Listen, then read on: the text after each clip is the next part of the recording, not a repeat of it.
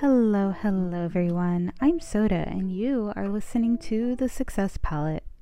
Today we are going to talk about addiction recovery and specifically how we can rebrand ourselves if we do fall into that trap. I know a lot of my listeners are trying to get into the entertainment industry where the pressure to use drugs and some other addictive behaviors is really, really high. And while we're taught in high school about the dangers of drug use and other addictive behaviors, we aren't taught a lot about what to do if we do fall into that and how to recover and how it can affect our careers and how to rebrand ourselves once we've changed our lives around. And to help me out with that, I have my new friend, Bobby Hall, who is a musician and a recovered addict who is willing to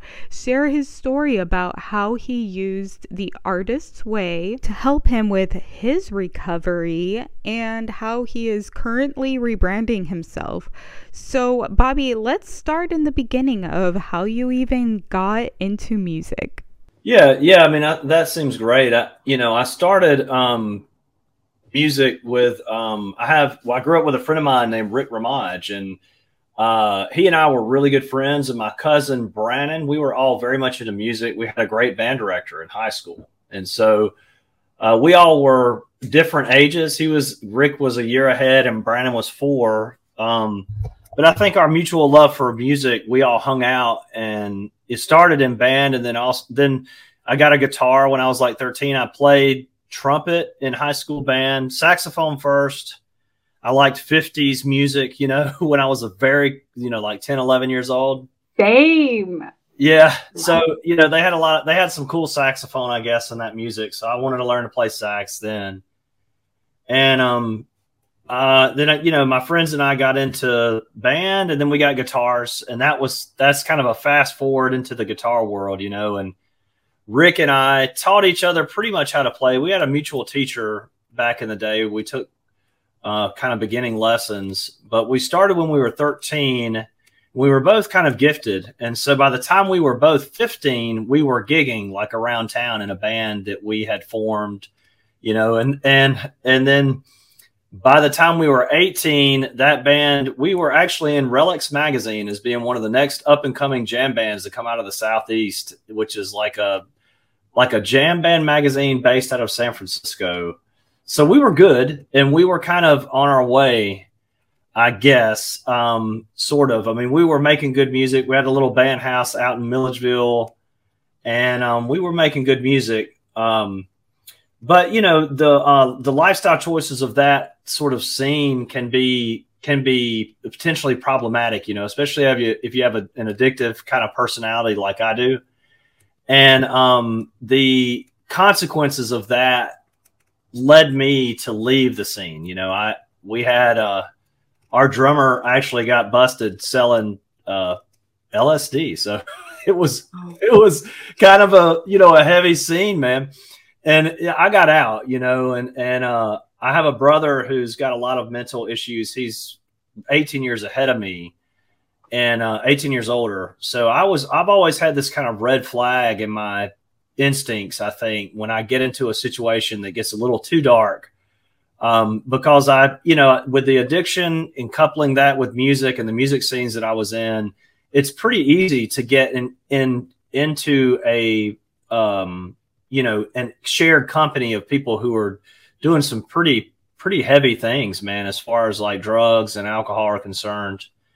And so, um, yeah, that was kind of my story up until about my mid twenties. You know, I was in and out of bands, played in a, uh, the band I was in is a, that we were in Relix was called Stone Puppy. And then we broke up when I was about eighteen. After the drummer got busted, I left and, um, went to work, um, as a construction worker, working with my brother-in-law. And then a couple of years later, I was just kind of lonely, I think. And I started hanging around some of my old friends. And then we got back together and went to Athens and started music and got introduced again to really hard drugs. Got it, it you know, we're in the scene. And man, I got really bad off there. And, um, you know, I played in another band. The We tried to put the original band back together, and that did not work. So I played in another band out of Atlanta, and we played all over the Southeast for a while, um, you know, doing rock and roll jam band type stuff. It, and um, it was called Melodious Ground was the name of that group, and a bunch of great guys. I mean, great guys in Stone Puppy too, you know. I mean, just I'm still friends with all these people, you know. I still – you know, if I could hang out with them, I would, but they're, you know, they live all over the country now. Like one of my friends is in Portland, one in Florida, uh, you know, and they're in Atlanta and Athens. I'm in Macon. So I still love these guys, but um, you know, the scenes that we're in, just, I'm, my personality is not a very well adapted to those.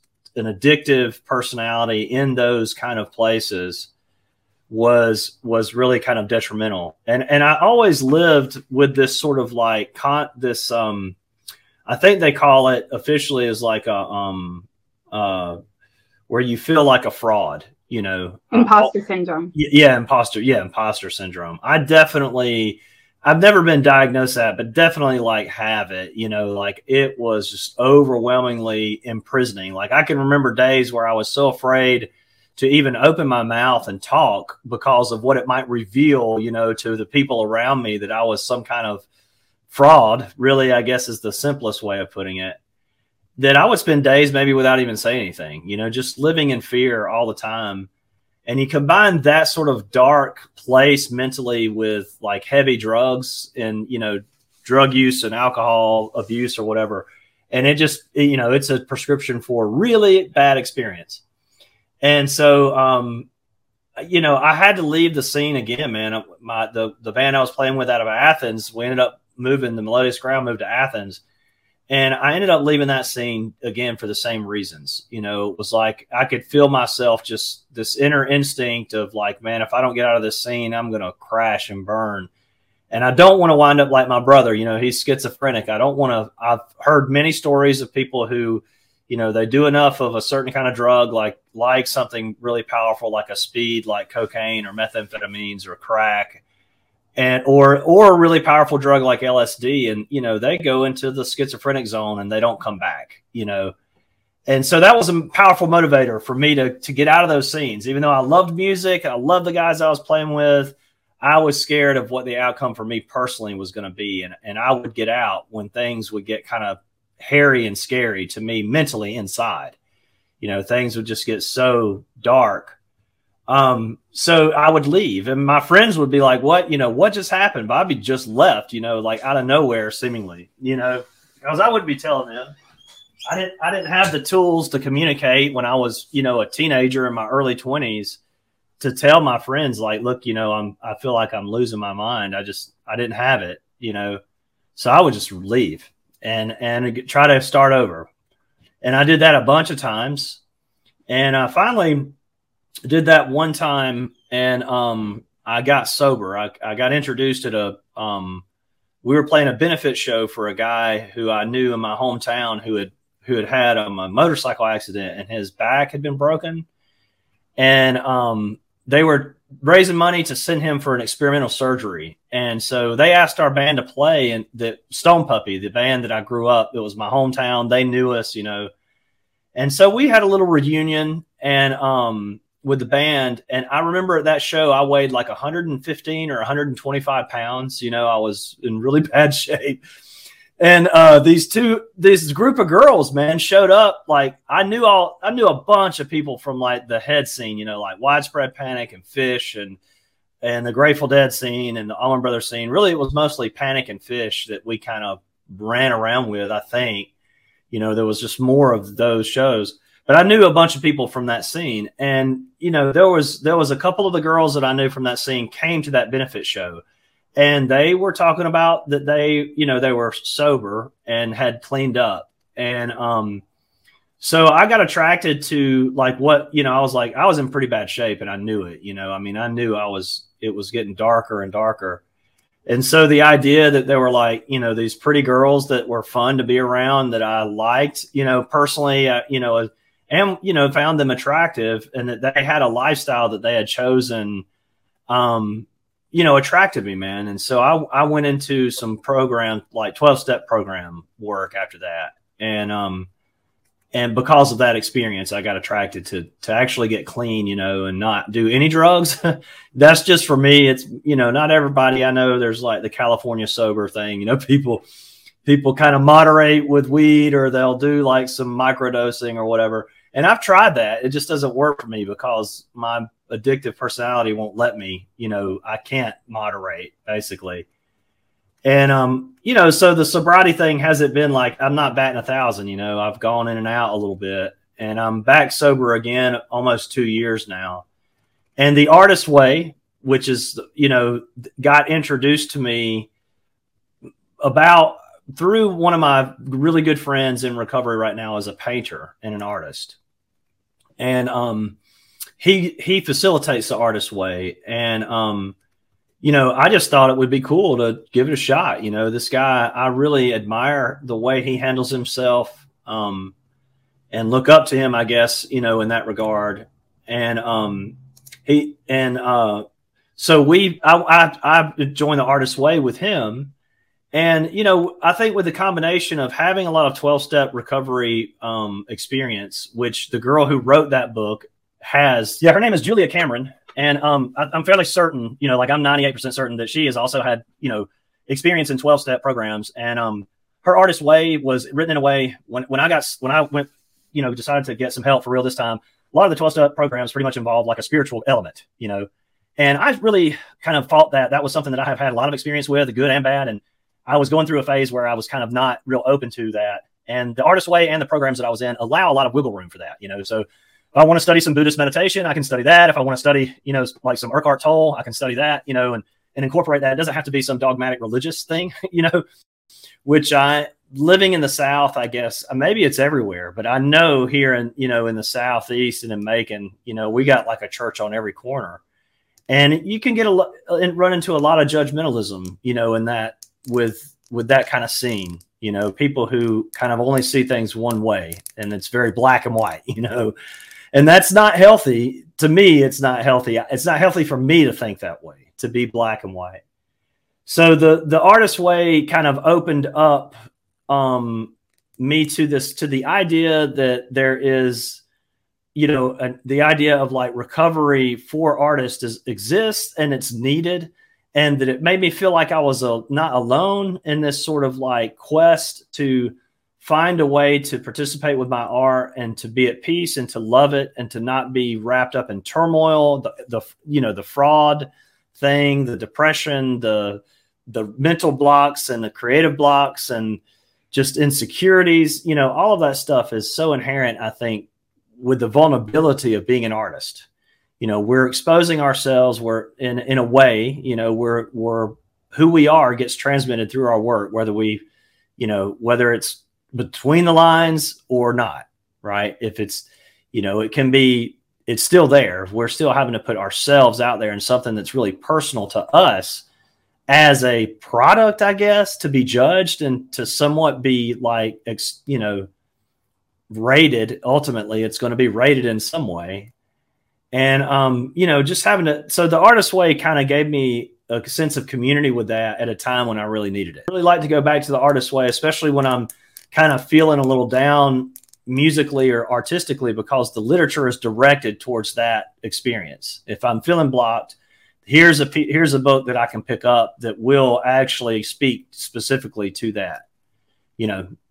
So yeah, I mean, that's kind of it in a nutshell. So yeah, I'll stop I, talking now. Sorry.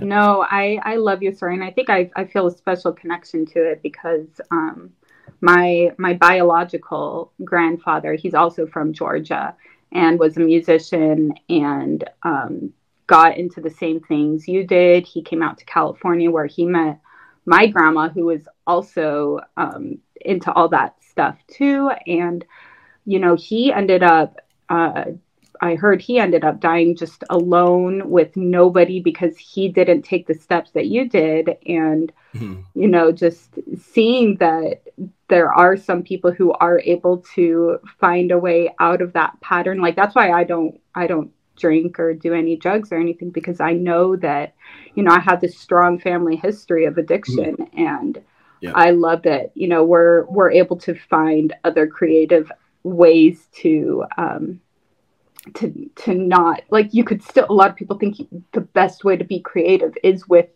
you know, those drugs. Oh, yeah, that's, we believe, I believe that when I was a kid. I I absolutely did. I really did. And the, you know, the, to speak a little bit to that, like I, my brother, you know, I, I can remember a time when I was a young, like ten, eleven, walking down the road with a friend of mine who's dead now because of drugs and alcohol. He's, he passed away two years ago.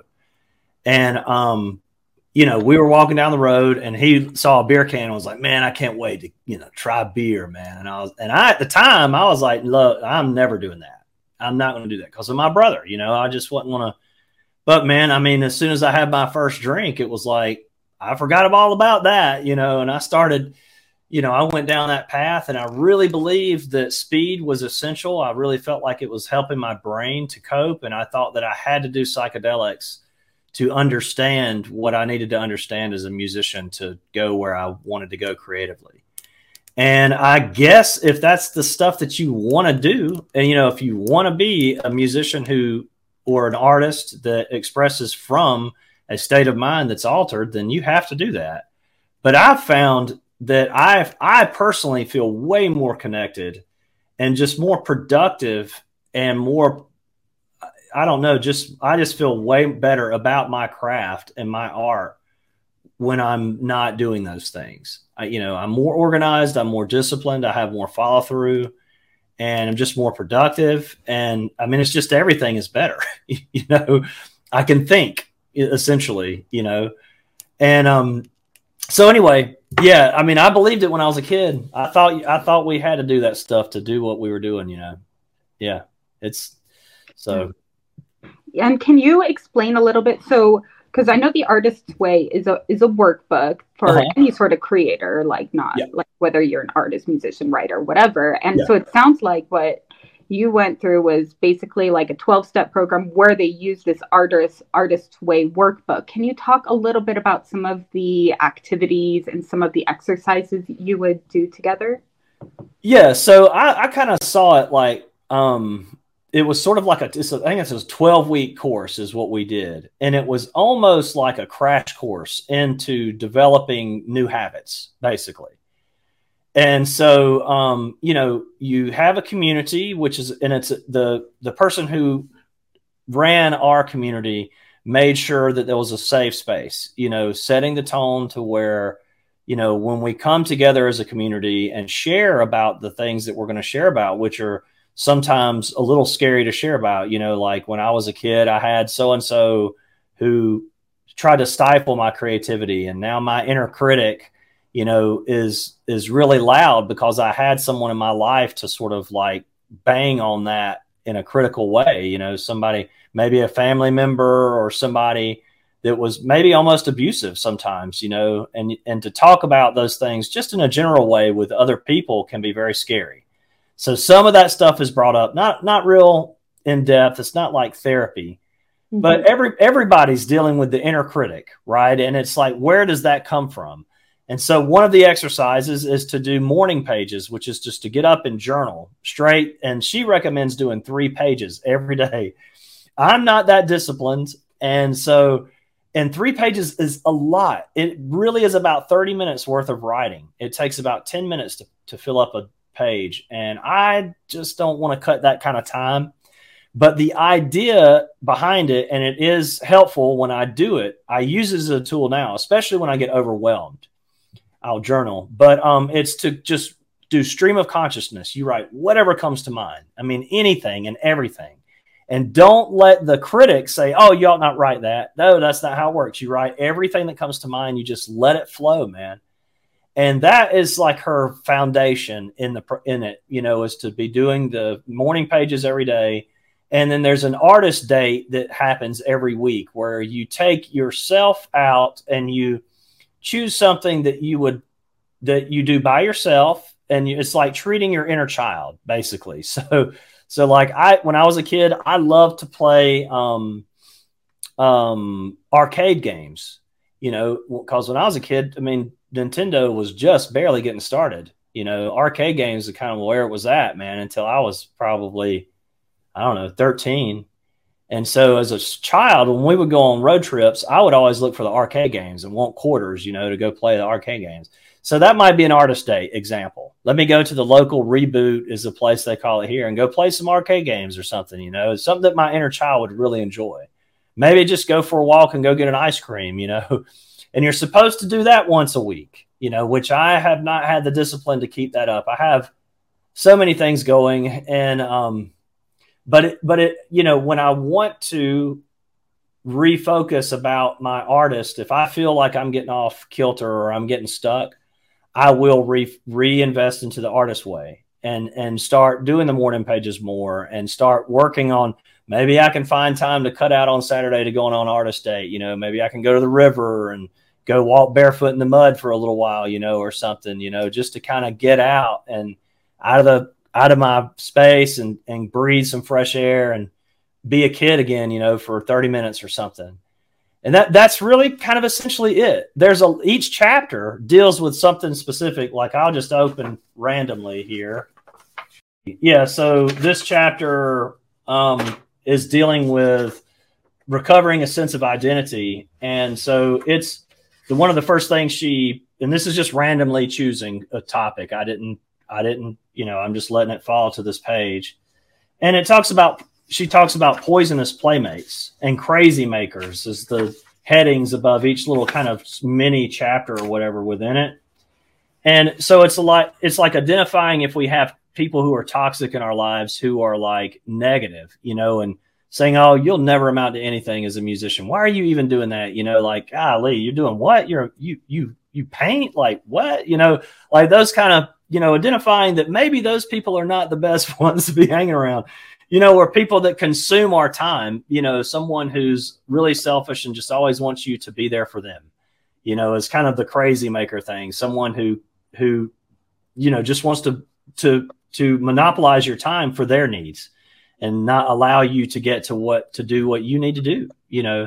And so, and then, and then she'll give like maybe some, some suggestions on how to get, you know, past those personalities. And, you know, each chapter just, and then at the end of the chapter, there'll be tasks. And I did, I mean, there's a bunch of tasks. There's way too many you could, that I would ever want to do, which is great, you know, because then I go back to the book and I can pick a task and do it. And like, you know, the next chapter is recovering a sense of power. And she goes over anger and how anger can be a positive thing. It can be fuel for our, if we turn it in the right direction, right? And take, and and and turn it to to something productive.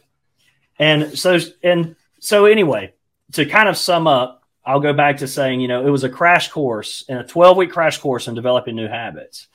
And now that I've had the crash course, you know, I'm kind of familiar with it. I can go back to the book and sort of, you know, cherry pick things out of it to do. And I think a person could do that from the beginning. I don't think they have to have the tr- crash course.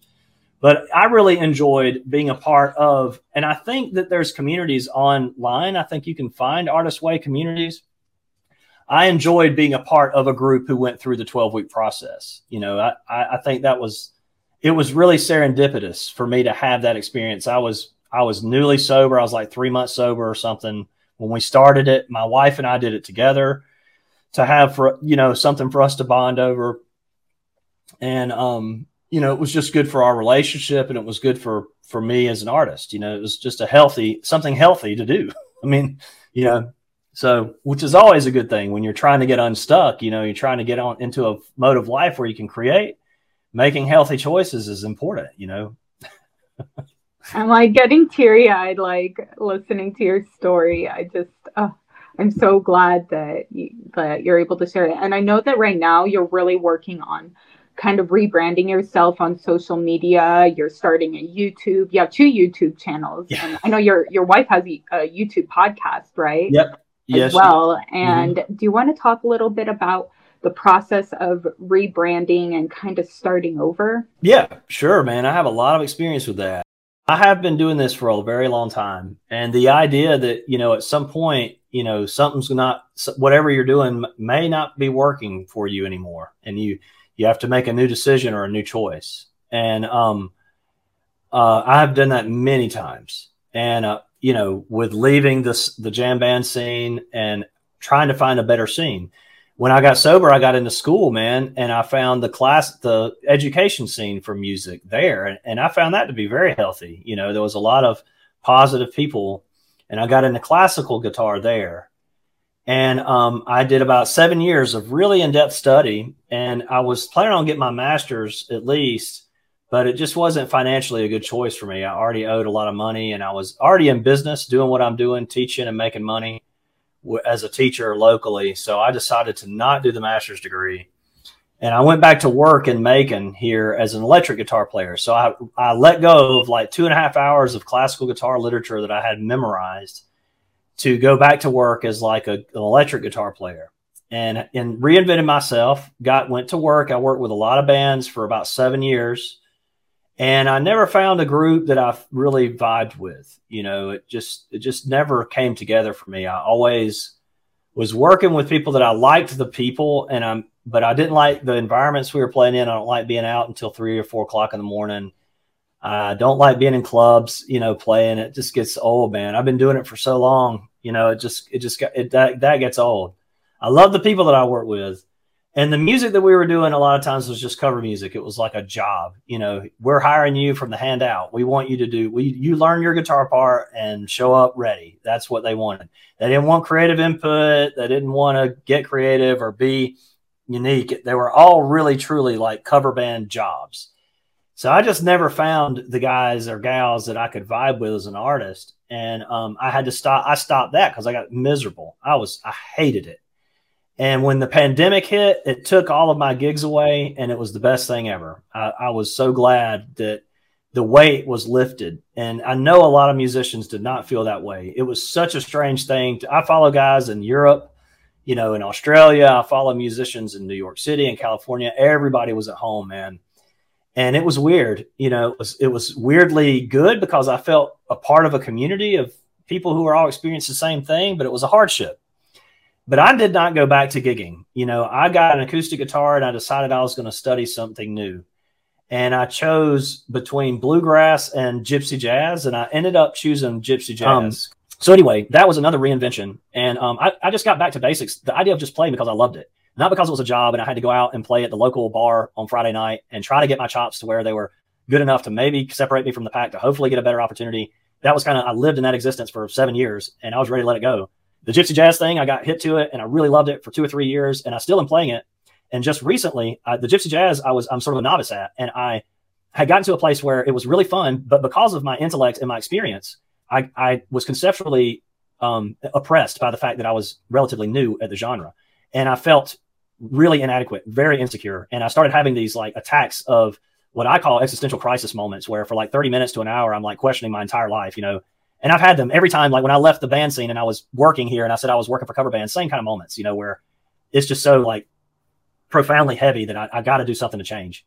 And so um, I went back to classical guitar and, and it just made sense. Like I like to compose. I like to be creative. I'm never going to be like a, you know, probably will not ever make it to virtuos- virtuosic performance level with a classical guitar. But I can compose in that genre. I can compose in gypsy, the gypsy or La Pompe genre, and it's the the it's an, the both of them are crafts that you only need one or two guitars to to complete the craft, right? I don't have to um I don't have to have a band. I don't have to have a bass player or a drummer. Really, just me and my guitar, really. And if I if I can find somebody to play rhythm guitar for me on the gypsy stuff, then great. Which I have a friend who's doing a little bit of that for me now. So it's really autonomous, right? I'm not dependent upon other people, and um. I have the sort of wherewithal of knowledge that I like to see things completed. I've worked as a landscaper for a while. I really was a tractor operator, and I like sculpting the dirt, you know, and seeing when I show up at a yard and it's a new build or, um, you know, they want a horse riding rink built and it's just a big pile of mess. But when I leave, it looks like this beautifully sculpted dirt. You know, I like that experience. So composition really means a lot to me, to be able to finish something, to see that it's done, to record it and to have it. And that just, that like, that's really all I need to blow my hair back and make me want to play every day. I can play ten hours a day solely based on the fact that I love to learn and I love to compose and, and, and never need another, I don't need anything, no other motivation. You know, I don't need a gig. I don't need some sort of like long arcing career thing. It's really about the love of playing and the love of creation. And that's the consistent, all the research that I've done for all the virtuosos, which I'm not saying I'm a virtuoso, but I like to study them, like Julian Lage and um, gosh, the list goes on. Pat Metheny, Jim, Jimmy Herring, Um, Andres Segovia, um, Roland Deans. I mean, just, you know, all these guys, I'll look up their interviews on them and listen to, and, you know, it boils down to the same thing for every guy, no matter what genre and gal. Most of the guy, ones I study are guys, but you know, the, the, the ones that I've studied, they love to play. They find this innate childlike drawn to the instrument and just the vitality of the, of their passion for wanting to play, wanting to create, the love of music is what keeps them going. And th- that's what I have searched for over the years. It's like when I'm in a really bad place, well, what is it that's making me miserable? Most of the time it's some sort of conceptual oppression, right? Like I've got to work to, you know, I got to go play in this cover band or whatever it is, you know, I, maybe at school, I, you know, I have to do these programs or um, what it has been in the past, you know, I don't even know. And to change that, you know, and find, well, what is it that I love about music and what is it I love? And, and how can I tap back into that? I've got a concert coming up in a week and a half and I've been sick for three weeks. My hands, I haven't been able to practice. And yeah, I need to get my athleticism up. But the thing that I really am finding that I need to do is do creative stuff. And, but when I hit the stage, man, you know, the therapy's helped. I don't feel as much like a fraud anymore. And I want to be able to have that energy, that vitality, communicate that passion, man. You know, that's what's important. And so getting in touch with that, you know, not just hammering the pieces because, oh my God, I've been sick for three weeks and I got to hammer these pieces out. You know, I've done the upfront work with the pieces. So it's now about like, getting in touch with that love and passion and hopefully sharing that with people, you know, on stage and not having a panic attack. In my therapy, we focus on a visualization and it's me having a panic attack on stage, which has happened way more than once. And I'm sitting there and my hands are shaking like this and I'm having to play, man, you know, like classical guitar with your hands shaking like that doesn't work. Doesn't work with any style of music, but especially classical guitar because there's so much fine motor skill that you have to apply. So, so yeah, it's, I mean, I've struggled so much and this, I'm so grateful that we met, you know, because you're, you're, what you're trying to do, I think is fantastic. I think this is, you know, there's so much good stuff out there with the internet about these kind of things where artists need this, you know, we need to tap into some sort of community that knows how to deal with the plight of an artist and how it really conflicts with, you know, how many of us have had that experience when we were kids? Oh, you'll never make it as an artist. Don't do that. Go, go be a, you know, go be a lawyer or something, you know, go become a divorce attorney. You know, it's like, don't do art because you'll starve, you know, and you're not good enough. And, and, and, and, you know, how are you going to, how do you expect to be as good as that guy, Picasso or Monet? You could never do that. You know, I mean, we all have had, I think every artist has had that experience, I think. And so to, you know, we need the community, I think, and developing a, some sense of like togetherness that, that, you know, so that, so that we're not alone in the, that plight. You know, we have some fortification against the naysaying side of community, that society that says artists are a waste of time. And that's really so silly because, you know, artists really hold up the pillar of our emotions and our, our culture. That's how we transmit it. We're really proud of it and we really love it. Everybody does has something they, most everybody has some sort of artistic thing that they're really drawn to. And uh, so, but yeah, we need each other and we need to sort of learn to, how to face the negative sides of this stuff. It's complex and, and it's, it's real and it's difficult. So I'm really glad we met, got a chance to do this. I mean, if I'm putting my two cents out there, you know, and um, I hope it helps somebody, you know. I really think it will. I'm hoping sure. that before we end, if you're feeling up to it, I'd love if you play something for us. Yeah, sure. I'll play. Yeah. I have a website and two, you, two YouTubes. I've got a new YouTube that I'm starting. My website is bobby hall music dot com. And um, the halls of music dot com is my, my wife and I's like business that we we teach. And I have a lot of videos on the halls of music. I'm restarting over with all of that, which is might be a little bit crazy. But anyway, we'll see. Um, I'm trying to rebrand as more as an artist, where the stuff on the halls of music is really teaching. And that's it. I'm trying to rebrand as an artist. And because I really love to compose, whether or not they're good or not. And so this is a composition that I wrote um, with the intentions of just really just, you know, to the beauty of kind of jazz meets classical a little bit. And um, some of my favorite composers, I kind of borrowed some ideas from Leo Brouwer. Um, not, not really, but it's sort of inspired by one of his pieces called One Day in November.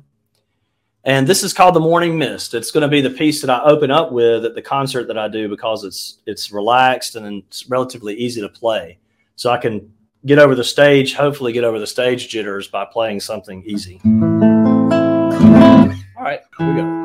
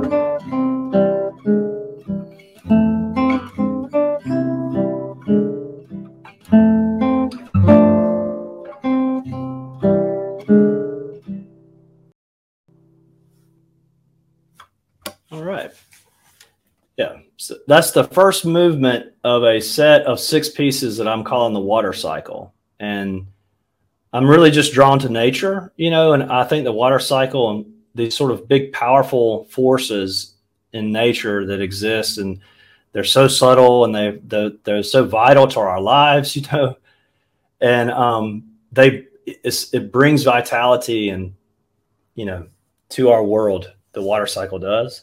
So, I mean, these are humble compositions in comparison, right? But I'm inspired so much by nature, man. I just absolutely love nature. And, um, uh, you know, so, yeah, there's a, it's a six movement piece. And, um, you know, I think the rebranding and where I'm at right now type of thing that's really difficult is letting go of the pressures of, you know, like social media and, you know, like I don't need to be a cover artist and just do something for the sake of being putting something on YouTube, you know, remaining true to the fact that I want to compose and I want to create my own thing, and and staying staying strong and not letting the pressure, social pressures that I feel as a, you know, as a musician that feels like he needs to be putting himself out there, to not sacrifice my inner creativity for that.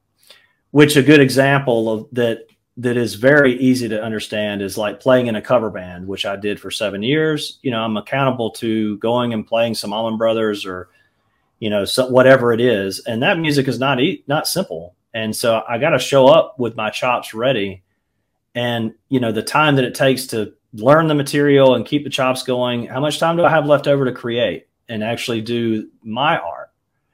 You know, that's that sort of that that person, you know, that's self-centered and, you know, taking all your time and having to get rid of it, you know, let go of that. And uh, the pressure, I think, for with social media is, for me, is like, oh, God, I got to, you know, I need to, pl- I, which I can play some Bach or some Roland Deans or Augustine Berrios, but I need to be working on those material and got to shed it so it's really awesome so somebody will t- notice me. You know, and, and then the artist in me just gets left behind, you know, and, and that's not healthy at all, man. So, I, you know, I'm trying to remain true to the fact that I'm going to create, you know, and I'm I'm forty-five and I'm going to honor that that part of me that loves to create, because that's really what keeps me going, man. All these ups and downs, all this, you know, these really hard times. What gets me back into it is that that center of creativity, you know. That's it for me. For other people, it's different, you know, but I know where that center is, and I, and I can, and that's, I don't, I don't want to sacrifice it, man. Every time I do it, it, you know, I end up in a really bad place. So it's a, it's a great compass. you know, I just hope I can do it and pay the bills. That's the thing. Is I that... think all of us writers, artists, musicians, we could all feel that. We're like, if I, we're simple people. We just, if we could just make our, our write, our write our books, paint yeah. our things, make our music, and just have the bare minimum, we'll be happy. I think the idea for me is the, is finding the happiness now, you know, like the philosophy of Eckhart Tolle is a good one. You know, he's got the Power of Now book, which is very clear. It's so simple. And, you know, the Buddhist stuff that I do is mostly through Thich Nhat Hanh. And I think that's how you say his name, which he is very much invested in the present moment. You know, what is, what does this moment have to offer? And what am I bringing to it so that I am, you know, really getting into the beauty of this particular moment? And, um, And and that that that lends itself to the creative moment of now, you know, in a way where I can be happy now. And um, you know, the pressure of paying the bills, man, is is a, is real. You know, I teach, and if I didn't have to teach, I'd play ten hours a day. But I got to teach, man, so I can pay the bills, and I, I don't mind it. Like I can be creative, I can bring that same heart that I have for music into the classroom and and lend it to my to my students, and um. I can embrace someone else's music like it's my own so that when I play it, it's convincing when I go to a gig. Um, you know, so I mean, my business plan for making money is to cover, but it's tempered with the idea that I, I have classical material that I can present. I have gypsy stuff that I can, or I've heard that the La Pompe style, you know, um, Django jazz rep that I can present. And that's part of the sales pitch. But then the other, you know, that's a percentage of it. How it's about fifty percent, hopefully. And then fifty percent of it is me. You know, I mean, I, I like to sing and play. I have songs that I've written and I have solo guitar pieces. I have pieces that I've written in the gypsy jazz genre.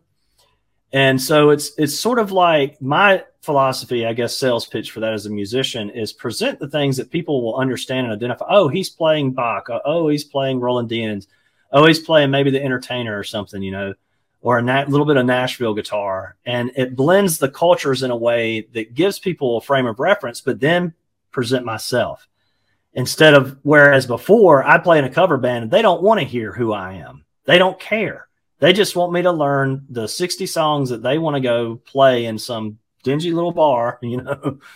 And man, I just can't, I can't do that anymore, man. And that's, that's the, you know, the balancing act, I, you know, There, I wish I could remember the guy's name. He's a he's a writer, and he talks about writing and how being an artist is like we're an island, and we're creative over here in the island, and the island is separate from regular society, which says you must conform, you must do something, you know, you have to do it this way. And then the artist becomes makes something that the regular society says, oh yeah, we like that. Now you must create more of that, so that we can buy more of it. We want more of that, you know?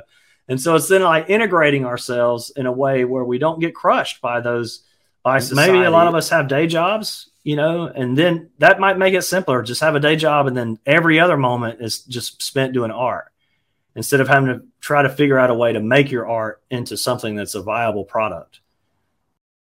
Your story, just, even though I'm not a musician, um, Like I, I really connect with it. So again, I, I appreciate you um, sharing, and I really think that it'll help a lot. Of well, people. I hope it, I hope it helps somebody. I hope that, you know, the more more people out there talking about this kind of stuff, the better, man. Because mm-hmm. we, we need each other as a community to to stay strong and to and to to stay lifted up and positive, for sure.